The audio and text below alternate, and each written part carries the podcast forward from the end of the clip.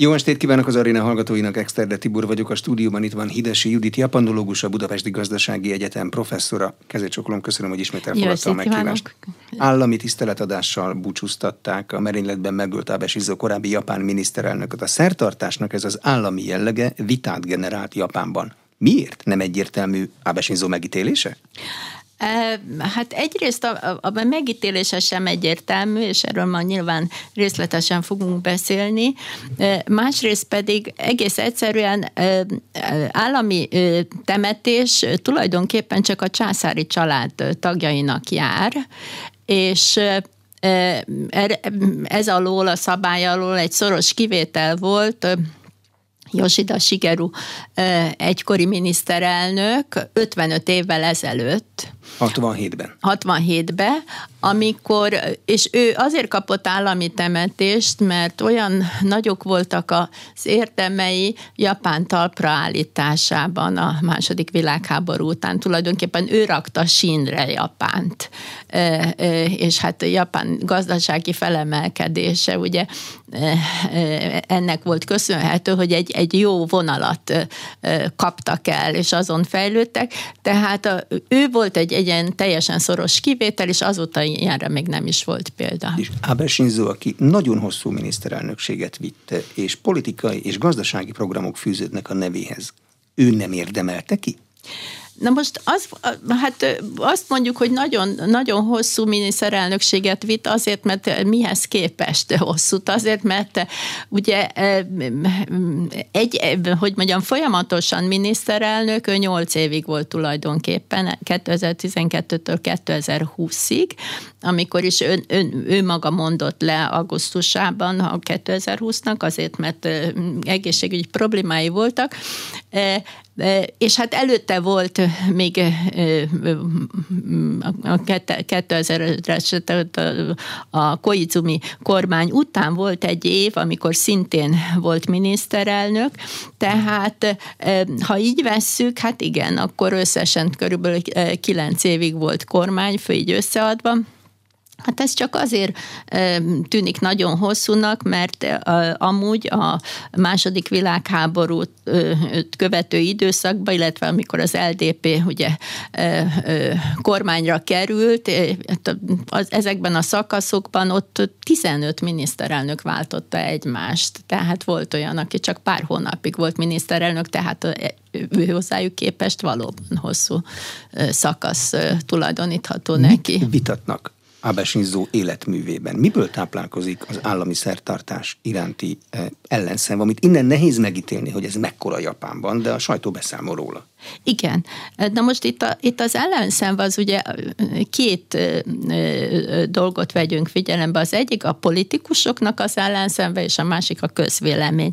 A politikusoknál ott az a helyzet, hogy az LDP, tehát a, a liberális demokrata párt, a kormányzó pártnak tulajdonképpen a kormányfő, tehát Kishida Fumio kedvezni akarta azzal, hogy a pártnak az egyik erőse, leger, mondhatni, hogy jelenleg az élők közül a legerősebb emberét, Ábe Shinzo tiszteljék meg ezzel. Tehát mondjuk úgy, hogy az LDP-n tagjai számára ez egy megtiszteltetés. Ugyanakkor az ellenzék az nagyon erősen tiltakozott, és hát az abban is kifejezést nyert, hogy az ellenzék számos tagjan meg se jelent ezen az állami búcsúztatáson. A másik a közvélemény. A közvélemény, e, és ez, ez nagyon érdekesen alakult azért, mert a, a merénylet után hirtelen úgy tűnt, legalábbis a híradások hát ezt bizonyították, hogy a, a lakosságban így feltámadt a szimpátia. Két Tehát, nappal volt a választások előtt, és nagyon nappal. meg is nyerték a választást. És, nagyon, és tulajdonképpen hálásak is lehettek az LDP, hogy, hogy, hogy ilyen nagy, szép győzelmet arattak részben Ábe Sinzónak köszönhetően, hiszen a lakosság hát szánalomból, vagy nem tudom, kegyeletből, így nagy számban kezdte támogatni az LDP-t. Ugyanakkor kiderült, hogy, és ez utólag így, így folyamatosan ilyen különféle eseteknek, vagy, vagy ügyeknek a felgöngyölítése során kiderült, hogy Abe Shinzo sok mindenben nem volt teljesen tiszta és átlátható és őszinte, például adatok közlésében, például sokan vádolták azzal, hogy úgynevezett haveroknak, bocsánat a szóhasználatért, de haveroknak juttatott esetleg pozíciókat vagy előnyöket, tehát ezzel is nagyon sokan vádolták. A legnagyobb kifogás ellene azonban már még életében is, és hát változatlanul az, hogy tulajdonképpen hát ő, ő, ő ultranacionalista volt. És de ez Japánban mit jelent az ultranacionalizmus? Azt Vágya azt jelenti a vágya, azt jelenti, hogy ugye Japán lakosság, tehát a, a, addig érzi biztonságban magát, amíg ő, őket az alkotmány védi. Az alkotmány jelenleg ugye azt mondja a 9-es cikke, hogy ö, nem tarthatnak fenn ö, harc, ö, harcra ö, honvédelmi ö, erőket. Védelmi erőt tarthatnak, Védelmi támadó erőt, erőt nem. Igen, támadó erőt nem, és hát a japánok úgy érzik, hogy addig, amíg ez érvényben van, ez a törvény, addig ők biztosítva vannak arról, hogy Japán újabb háborúban nem bocsátkozik. Na most Abe Shinzo az, az egyik nagy célkit, sok célkitűzése volt egyébként, és sok kitűnő terve volt, de az egyik terve az az volt, hogy egyrészt ezt a korlátozást, hogy Japán csak a GDP-nek egy százalékát költheti a védelmi kiadásokra, hogy egyrészt ezt is felemeli, és másrészt pedig, hogy jogot kapjon Japán arra, hogy kiterjessze a védelmin túl esetleg hát támadó vagy harci cselekményekre is a, a, a jogosultságát. Na mostan a, a, japán lakosság ettől nagyon, nagyon félt, nagyon tartott, mert hogyha ez a törvény keresztül menne, és rábólintanának, abban az esetben ugye hát félő, hogy esetleg Japán ismét távol-keleten háborúba keveredik, és hát er-, erről nagyon rossz tapasztalataik. Tehát egyszerűen féltek ettől a jobbra tolódástól. Jó, de közben Japán mellett fölnőtt egy Kína nevű világhatalom. Fény, ott, van, ott van Korea. Abszolút ott van. Ott van Észak-Korea, állandó rakéta fenyegetéssel. A Pontosan. japán lakosság ezt nem detektálta valahogy? Hát erre valami védelem kell. Erre abszolút, ez, ez, ez teljesen így van, és tulajdonképpen ez volt az egyik nagy hát ütőkártya Abe Shinzo kezében is, és Kishida Fumio, tehát a, Shinzo ö, ö, ö, lelépését, tehát kormányfői lelépését követően ő már a második miniszterelnök, mert közben volt egy évig Suga Yoshi, de a, tehát ez, ez, ez volt az egyik fő ütőkártya, amivel érveltek, hogy igenis erre szükség van, és hát az az igazság, hogy ebben már történtek is konkrét tervek, vagy előrelépések, és oda jutott a dolog, hogy öt éven belül feltehetőleg a katonai kiadások 1 százalékról 2 százalékra történő emelése megtörténik, ami azt fogja jelenteni, hogy az USA és a Kína után Japán lesz a harmadik nagy hatalom a világban a katonai kiadások tekintetében, hát Japánnak ugye a GDP-je magas, és erre forrásokat adók növeléséből tervezi a jelenlegi kormányfő Kishida Fumio, ellentétben Abéval, aki kötvénykiadásokban gondolkodott annak idején. Na most még visszatérnék egy pillanatig, hogy mi volt még egy ok, ami hát az Abe Shinzo személye ellen, hát én ellenérzéseket váltott ki, és ez egy teljesen új fejlemény.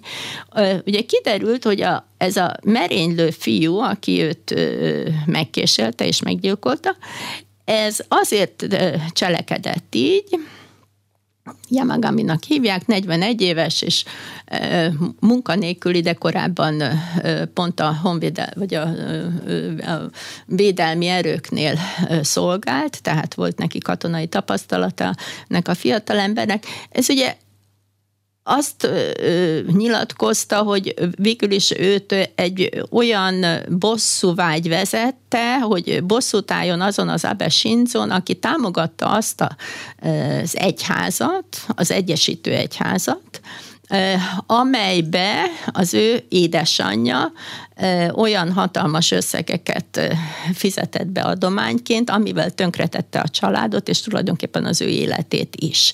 Na most hát először olyan kicsit hitetlenkedve hallgatták ezt a vádat, és aztán utána kiderült, és hát kicsit a Fumio határozott utasítására, aki rögtön ígéretet ad, hogy meg fogja nézni, hogy itt volt-e valamilyen ilyen érintettség vagy összefüggés. Hát kiderült, hogy Valóban ez az Egyesítő Egyház, ugye ez egy létező egyház, koreai alapítású, és hát annak idején, 1954-ben alapították Dél-Koreában, és Moon, ugye... Amit itt a mi környékünkön szektaként Szektaként, igen, igen, és hát nagyon sokszor. De hát szektának nevezzük, de hát hogy kiderült, hogy jelenleg egy millió, vagy bocsánat, egy, jelenleg a világban 10 millió követője van, és Japánban is 600 ezer tagja van. És valóban ez az, ez a, ennek az egyháznak, mint ez, ez kiderült, volt kapcsolata az Abe családdal olyan értelemben, hogy nagyon messze vezetnek a szálak, hogy az ő alapításuk környékén Abe Shinzo-nak a nagyapja volt a miniszterelnök. Kisi Nobusuke. És ő akkoriban biztosította ezt az új egyházat, tehát egyébként úgy hívták ezeket a feltörekvő egyházakat, ezt az új egyházat biztosította a támogatásáról, és miért tette ezt? Azért, mert az abban az időben, 50-es évekről beszélünk, a, a kommunizmus és a szakszervezeti mozgalmak ellenébe úgy érezte, hogy esetleg egy ilyen konzervatív, jobboldali, hát egyházi szekta vagy tömörülés, ez kifogná a szelet, sok olyan törekvésből, ami esetleg a lakosság körében az emberek keresnek támpontokat, vagy orientációs pontokat, és akkor ez az egyház. Az apák tettei Japánban így szállnak? A nagyapák tették a fiúkra? Hát ez nem Shinzo biztosított nekik kedvezményeket. Abszolút. Egyrészt Japánban ezek a következmények, ezek nagyon, tehát a család generációkon át felelősséget kell, hogy viseljen a fiai cselekedeteiért, tehát valóban ez egy jó meglátás, ez egészen más, mint Európában. Mi azt mondjuk, hogy az egyén az független az apák örökségétől, ott nem én én vagyok. É, igen, ők nem azt mondják. Ők nem azt mondják, tehát ők egy család. Másrészt pedig kiderült az is, hogy Abe ugyan bizonyíthatóan nem nagyon erős kapcsolatokat ápolt, de például tavaly is volt egy ilyen videó üzenet, amit a, ennek az egyháznak a felkérésére valamilyen rendezvény kapcsán ő maga küldött, tehát nem személyesen vett részt ezen a rendezvényen, hanem videó üzenetet küldött. Na most ez ugye kicsit a Fumio kormányfő, hát amikor ugye föl, fölfedezték napokon belül ezeket az összefüggéseket, és akkor egy ígéretet tett, hogy meg fogja nézni, hogy az LDP e, párt, tehát a liberális demokrata pártnak a tagjai, a parlamenti képviselők közül esetleg van-e másnak is valamilyen kapcsolódása is, ami kiderült, hogy a 379 emberből, nem tudom, 179-nek volt. Tehát egy hatalmas, hogy mondjam, összefonódásokra derült fény. És, és mit csinál a japán kormány? Megszakítja a kapcsolatot egy egyházra? Hát az annak az, egy, annak az egyháznak, amit mi szektának nevezünk, tagjai vannak 600 ezer emberrel. Mit fog tudni csinálni? Na mostan, amit, ami történt az, hogy erre gyorsan később a Fumio, hát a legkritikusabb posztokon ott személycserét rögtön, tehát a saját kormányában is személycserét követett el, ez az egyik, a másik pedig hát megerősítette azt, hogy meg fogja szüntetni ezt a kapcsolatot ezzel az egyházzal, és hát nem fogja a továbbiakban engedni, hogy a, a párt hogy is mondjam, meg, megtarthassa ezt a kapcsolódását ehhez, a, ehhez az, az egyesítő ezt egyházhoz. Úgy kell elképzelni, hogy hisz mindenki otthon a családjában, amit akar, de hivatalosan nem le, Hivat, lehet ennek semmilyen nyoma? Hivatalosan nem lehet semmilyen nyoma. Hát most még, hát azt is azért el kell, vagy érdemes tudni, hogy az a vallásosság, vagy hogy ki miben hisz, az Japán, tehát Japánban másképpen működik, mint Európában. Tehát Európában, ha valakit megkérdeznek, hogy vallása, akkor beír egy felekezetet, tehát beírja, hogy nem tudom, református. Japánban ez nem így van. Tehát egyrészt nem kérdezik meg, hogy mi a vallása, de ha megkérdeznék, akkor hát ottan kettő-három vallást is beír. De melyiket Japánnak van egy őshonos vallása, ez a sintoizmus. A sintoizmusnak van egy csomó ága. Még volt, ha jól emlékszem, még egy állami sintoizmus is volt, amit a második világháború után azt betiltották, vagy kivezették az amerikaiak nyomására, de még mindig van rengeteg ág. Hát nem, azt, azt, azt nem tudták, igen, valóban, tehát sintoizmust de megszüntetni, vagy kivezetni, vagy még ezt az állami sintoizmust sem lehetett, tudni, az nagyon szorosan kapcsolódik a császári családhoz, tehát a japán hitvilág szerint ugye a japánok eredet mítoszának része az, hogy a, hogy a császár volt az első, aki isteni meghatalmazással landolt Japán szigeteken, és ő lett az ős atya, hogy úgy mondjam, és tőle származnak a japánok. Tehát ez nagyon sokan úgy érzik, hogy ez, ez egy ilyen hatalmas nagy család, akik összetartoznak, és tehát ez egy nagyon e, erő, kohéziós erő a japán spiritualitásban. Na most, de a sintoizmusnak a a különböző ceremóniáit, vagy hát helyszíneit, a, ugye a, a sint onnan tudjuk megkülönböztetni egyébként, hogy a sintoizmusban szentélyek vannak, a buddhizmusban templomok vannak. A sintó szentélyek azok ilyen vörös, vörös lak, talán fényképekről ismerős ez ábrázolásokon, tehát ilyen vörös lak kapuk és ilyen vörös lak oszlopok, gyönyörű szép egyébként tehát a sintoizmusnak a ceremóniái azok és a, a különböző hát áldozatok, amiket bemutatnak, azok hadd fejezem ki magam itt, a, a jó dolgokhoz kapcsolódnak, tehát születés, házasság, és a, az elmúlás, vagy a halál, azt viszont a buddhista szertartás szerint tartják a japánok. Hogy is akkor ezért búcsúztatják a besinzott buddhista szertartás szerint. Természetesen, igen. És nem és, a sintó szertartás És ezért szerint. van az, hogyha megkérdezik, hogy összeadják, hogy hány sintó hívő van, és hány buddhista hívő van Japánban, akkor ki fog derülni, hogy összeadják kettőt, akkor kiderül, hogy 180 millió. Közben Japán lakossága csak 123 millió. De egy csomó ember úgy vallja magát, hogy sinto, sintoista is, és buddhista is. Attól függ, hogy milyen milyen ünnep, milyen alkalom, milyen esemény, amihez hát köti a szertartás, vagy köti az áldozatbemutatást, vagy az adományt, és, és hát ezért van az, hogy a, igen, a, a, a halálhoz és az elmúláshoz a, buddhista vallásnak a, a, az előírásai köthetők. Látszik a képeken, hogy a szertartáson részt vesz Kamala, részt vett Kamala Harris, amerikai alelnök, Narendra Modi, indiai miniszterelnök, Justin Trudeau csak azért nem, mert otthon egy hatalmas tájfun van, és ilyenkor nem hagyhatja ott az országot, de ő is küldött maga helyett embert. Mi Japán politikai súlya? Mi írja le Japán politikai súlyát a legjobban ma? E, ez, ez ugye természetesen jelzésértékű, hogy kik azok, akik elfogadták a meghívást erre az állami temetési eseményre, és hát azt ugye említette Trudeau-t, a kanadai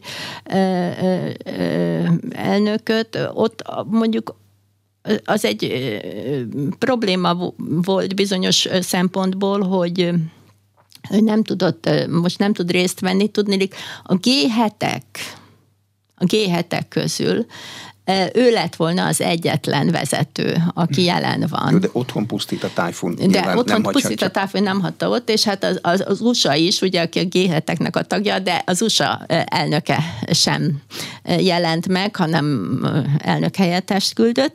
Ez, egy, ez azért egy picikét úgy érzem, hogy jelzésértékű, de az is jelzésértékű, hogy ugyanakkor a Modi indiai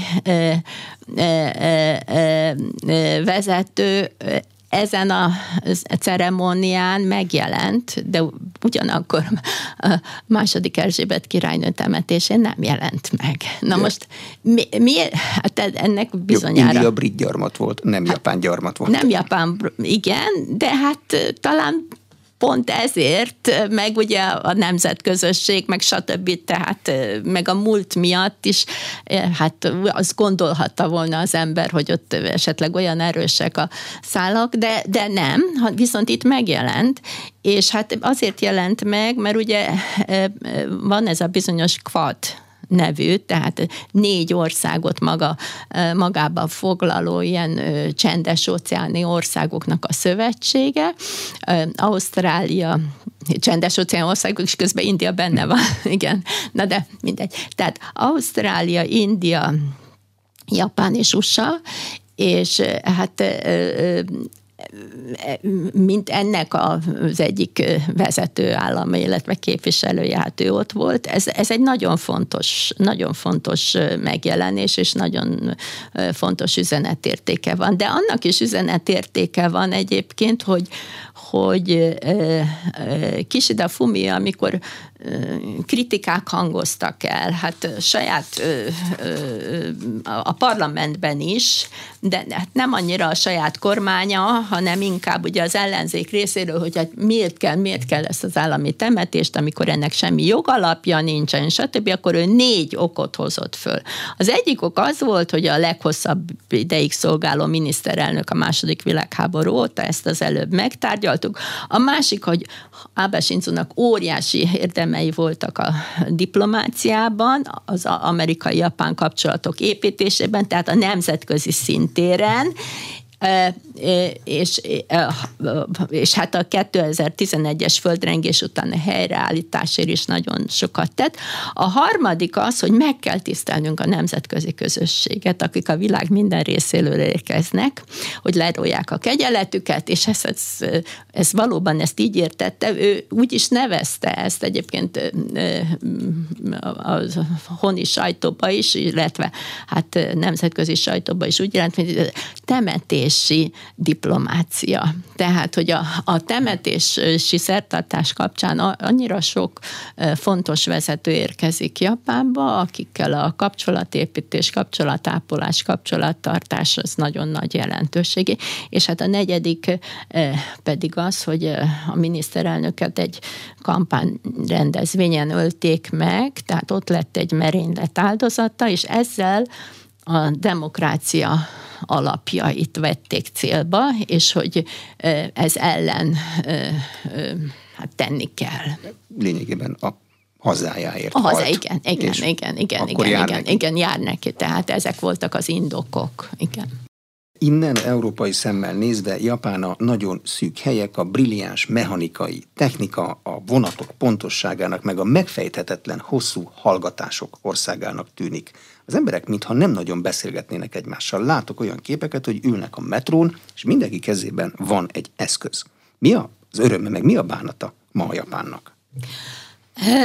Ez egy, tehát a, a beszélt kommunikációs deficit az régóta probléma Japánban, tehát, hogy az emberek egymással, tehát családtagok is, vagy, vagy szülőgyerek, vagy, vagy házaspárok, vagy vagy akár párok is, tehát sokkal kevesebbet kommunikálnak, mint amit mi a nyugati világban megszokottnak vélünk, tehát, és akkor nagyon sokszor az a nagyon kevés kommunikáció is áttevődik a virtuális térbe, vagy nem tudom, áttevődik ilyen kütyükre, úgyhogy egymás mellett ülnek, és egymás mellett ilyen SMS üzenetekbe érintkeznek. Tehát ez, ez, egy, ez egy nagy probléma. Na most ez, hogy kommunikációs deficit van, ez, ez nem csak azért, mert a baj, mert hogy az emberi kapcsolatok itt tulajdonképpen sérülnek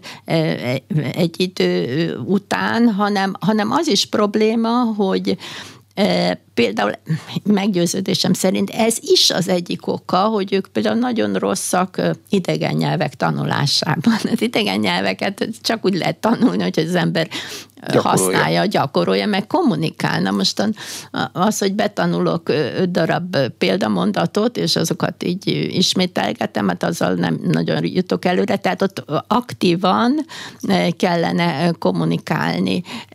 Gátlásaik vannak, iszonyatos gátlásaik vannak. A másik az, hogy az érzelmeket nem nagyon szokták így közvetlen módon, tehát szóban megjeleníteni, kifejezni. De állítólag ennek van egy kódnyelve, amit csak a japánok értenek egymás között, hogy milyen arckifejezés, mennyi idő, mennyi hallgatás az éppen mit jelent. Ezt nem Japán sose fogja tudni eh, megérteni, hogy ez a fajta hallgatás, az milyen fajta japán hallgatás. Ez tényleg Igen, így van? ez teljesen így van, ez, és teljesen igaza is van, és ez azért alakult ki, mert mint ugye nagyon szűk helyen éltek mindig hagyományosan, mert egyszerűen az ország ugyan nem annyira szűk, nem tudom, 316 ezer négyzetkilométer, de de annak csak 15 a lakható, mert a többi az ilyen... Magas. Hát meg szikla, meg vulkán, meg nem tudom.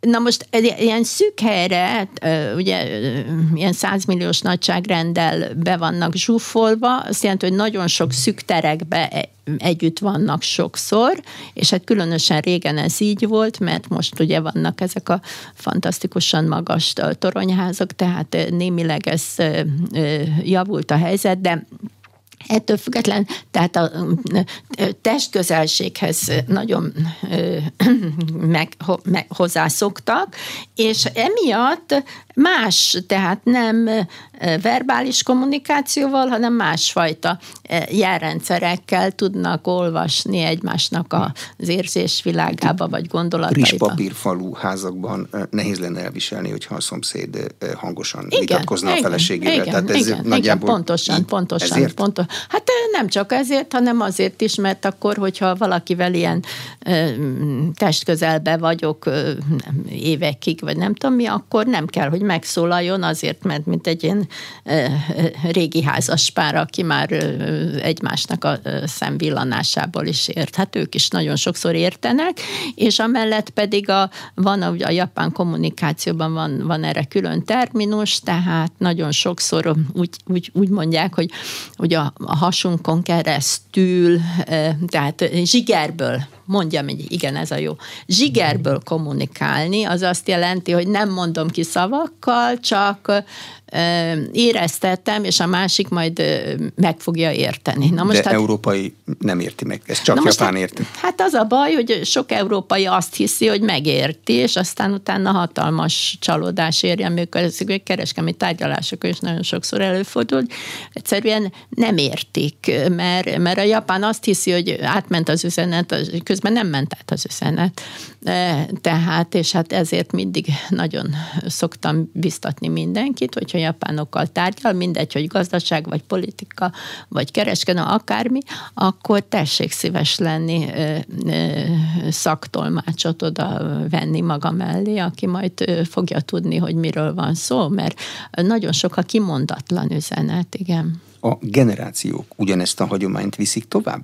A generációk viszik tovább ezt a hagyományt. De... És úgy élnek a fiatalok, mint ahogy az apáik éltek? Japánról az a kép terjedt el nálunk, hogy a családfő a reggeltől estig a vállalatért dolgozik, a feleség akármilyen tanult is, az otthon van, hogy a gyereknek a pályája ugyanolyan legyen, mint az apa pályája, a gyerek azonban ebből nem kér semmit. Hát ez a probléma, hogy nagyon sok gyerek ezt a, ezt a modellt látja, de ez, ettől a modelltől nem boldog, sőt, tiltakozásul ugye mindenféle devianciákba keveredik, és hát nem, nem akarja ezt a, ezt a szülői példát követni.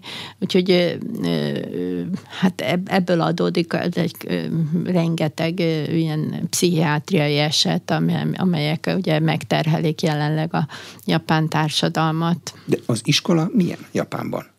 Olyan, mint keleten mindenhol, hogy mindenki reggeltől estig tanul, óriási versenyszellem, első akar lenni, hogy a lehető legjobb egyetemre jusson be? Japánban a verseny az nem, tehát nem, nem egyénileg kell kitűnni. Sőt, az nagyon rossz lóra tesz, aki egyénileg akar kitűnni, mert a, a többiek, a közösség az őt le fogja nyomni, tehát nem engedik azt, hogy e, bárki kiugorjon. Van versenyszellem, de az a csoportok között van.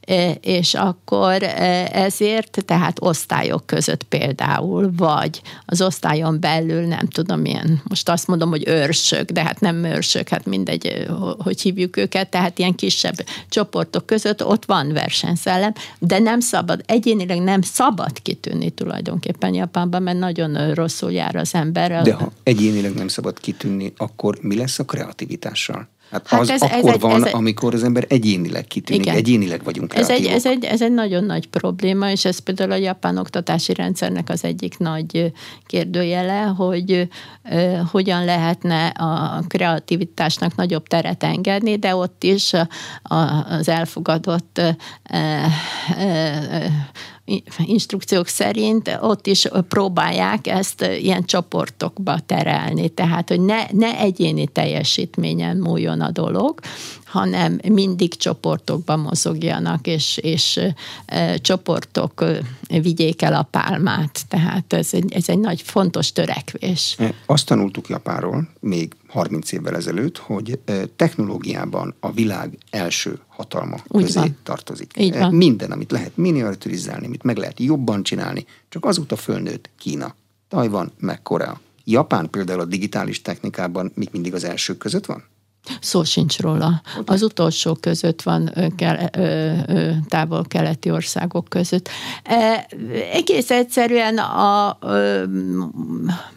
tehát a hagyományőrző társadalom és nagyon sokszor akár a vállalatok, akár szervezetek a munkamenetükben, adminisztrációkban hát a régi megszokott utakhoz ragaszkodnak. Hát például pár évvel ezelőtt hatalmas parlamenti vitát okozott az, amikor az egyik képviselő az szót emelt amellett, hogy most már ideje lenne megszüntetni a japán vállalatoknál a, a telefaxokat, azért, mert, mert jobb lenne áttérni igen, ilyen digitális megoldásokra, stb.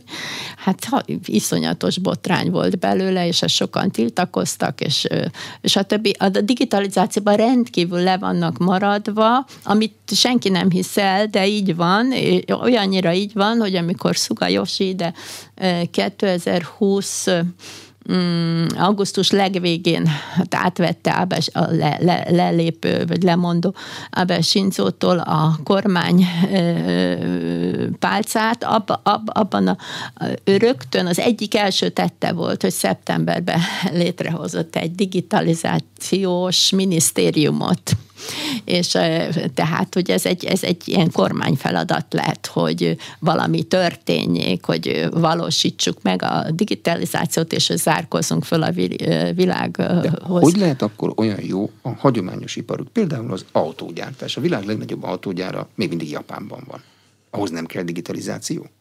Én azt hiszem, hogy a, a, nyilván a, a, ahhoz, hogy a, nem tudom, szerkez egy mechanikához, vagy nem tudom mi, amihez kell digitalizáció, az a szint megvan, de különben például a munkamenetben, adminisztrációban, ügyintézésben, e, ilyen dolgokban hát nagyon, nagyon erős a lemaradás, és rengeteg behozni való van. Tehát ez most egy, egy, egy akcióterv van most erre, hogy a, a digitalizációban e, utolérjék a környező országokat.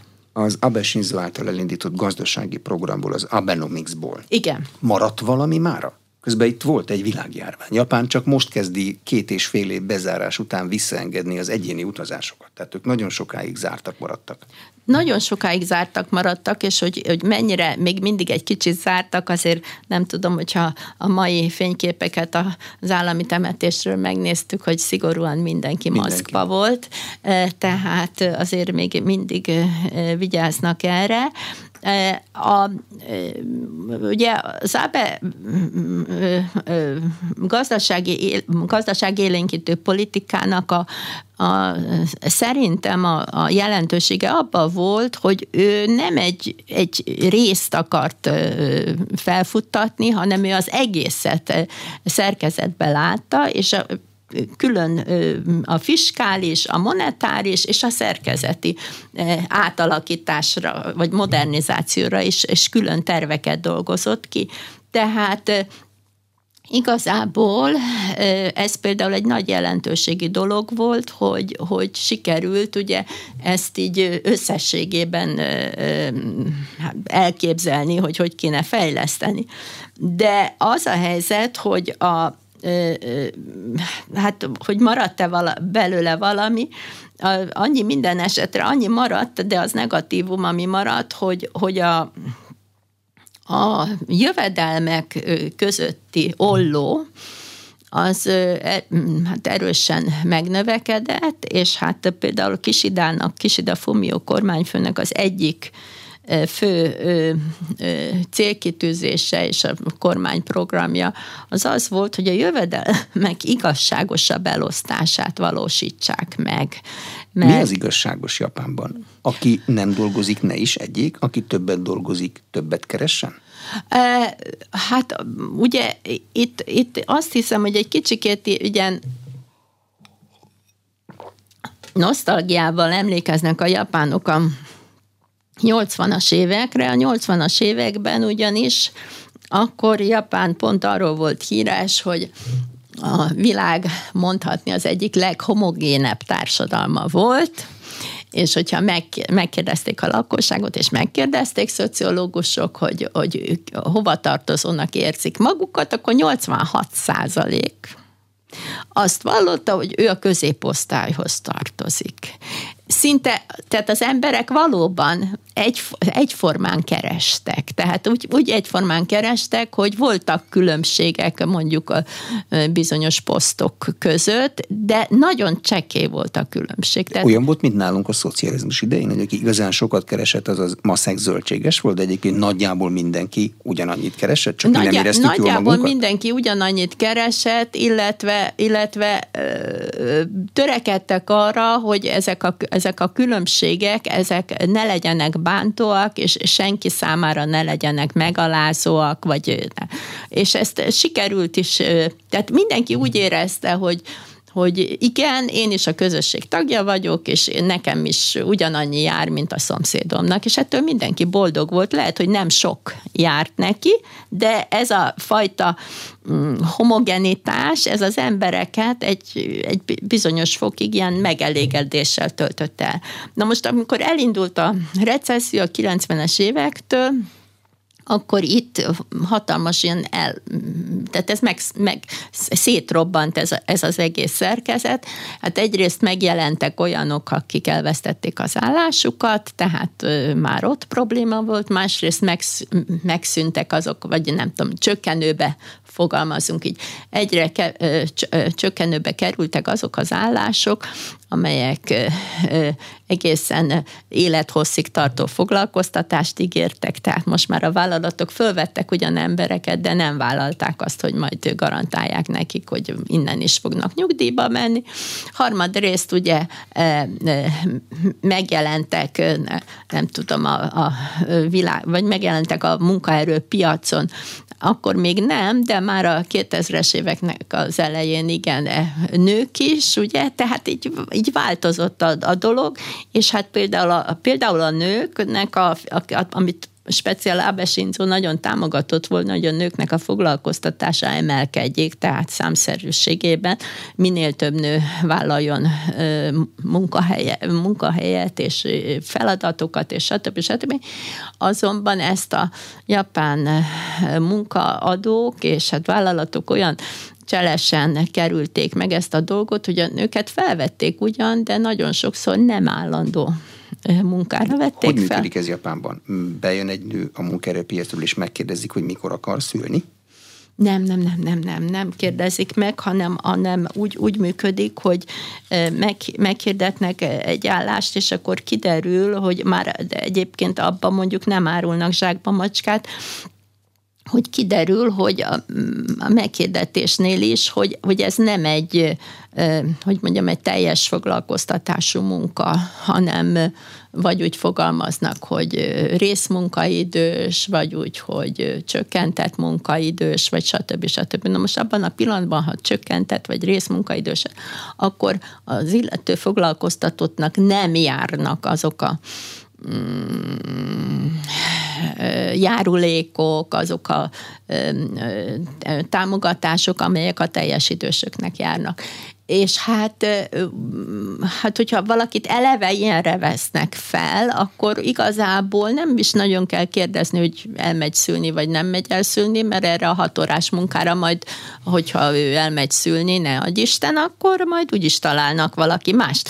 Csak hogy az a baj, hogy ezzel az is együtt jár, hogy ezek nagyon ilyen e, nyomott fizetések, tehát e, igazából tehát nagyon-nagyon szerény fizetések. De a japán fizetések azok, az egy fejlett kapitalista ország, azok a többi fejlett kapitalista országhoz képest legalább jók? Nem Mondjuk, jók. hogyha németekkel, az amerikai már, már nem jók, már nem jók, már nem jók.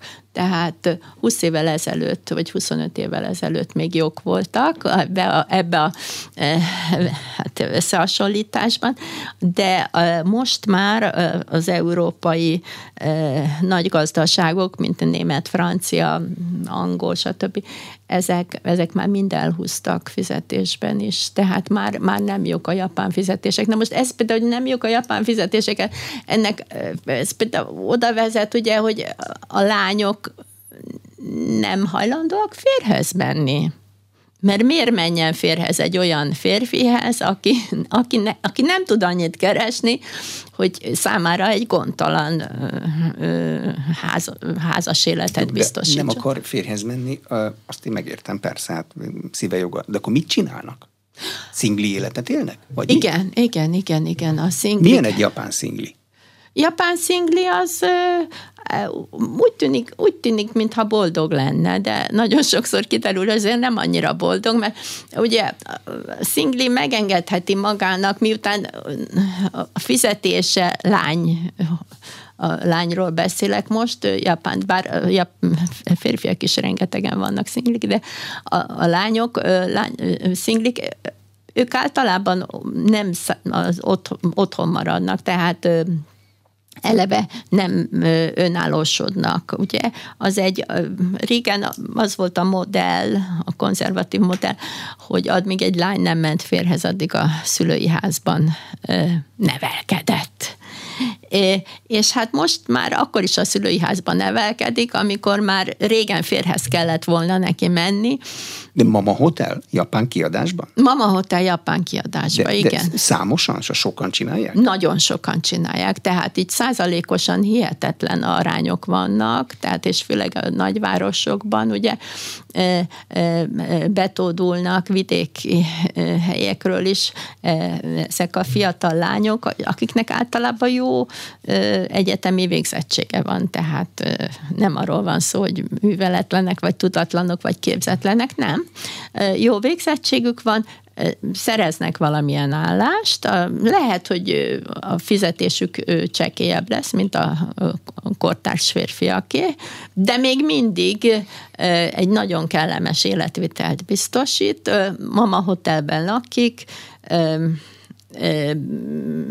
a szállása, a, a mosása, nem tudom, a vacsora, ha kell, akkor megvan, és igazából amit keres, azt önmagára költheti. Na most ezek a szinglik tehát ilyen értelemben egy ilyen nagyon kellemes ilyen mondjuk úgy, hogy olyan, olyan csajozós életet élnek, tehát olyan jó helyekre járnak, hogy tudom én, vacsorázni barátnőkkel, egy héten egyszer-kétszer, tudnak a testi, meg esztétikai igényeikre figyelmet fordítani, sok pénzt költenek ruházkodásra, akár luxus termékekre, tehát ilyen...